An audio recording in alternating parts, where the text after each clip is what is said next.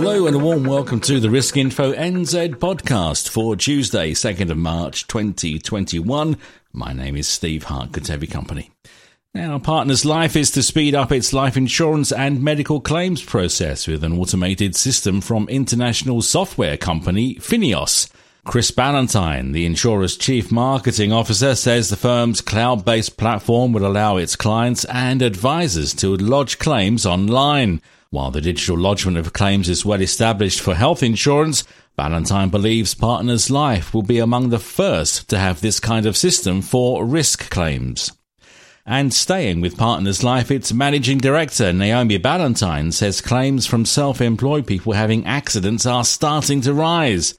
The firm is now undertaking a review of claims from the self-employed to establish if any occupations lead to more claims than others. This Risk Info NZ weekly news podcast is brought to you by Partners Life. Contact us on 0800 145 433 to find out how we can support you to achieve your licensing requirements. On to this week's poll now at riskinfonz.co.nz, and this week's question is, compared to a year ago, are you receiving more income protection claims from the self-employed? Cast your vote, yes, no or not sure, at riskinfonz.co.nz.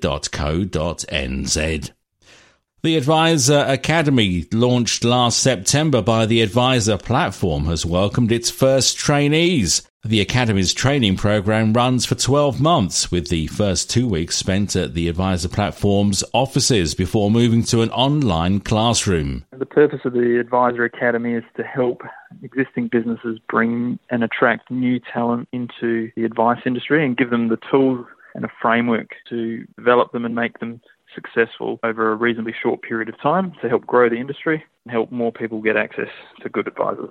That's the voice of Ryan Edwards, Managing Director of the Advisor Platform.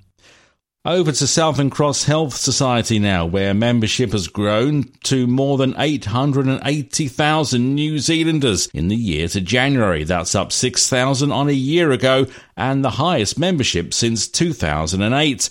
The not-for-profit Friendly Society's CEO, Nick Astwick, says fewer members have cancelled their insurance. And finally, Strategy Group is offering a collection of free and discounted industry resources to help financial advisors during the current government lockdown. The company says client frustration levels as a result of COVID-19 are increasing, with many hurting financially. The company's resource pack offer ends on March 15. Find out more at riskinfonz.co.nz. And that's it for this week's podcast. If you enjoy it, please like, share and subscribe. I'll see you next week. This Risk Info NZ weekly news podcast was brought to you by Partners Life.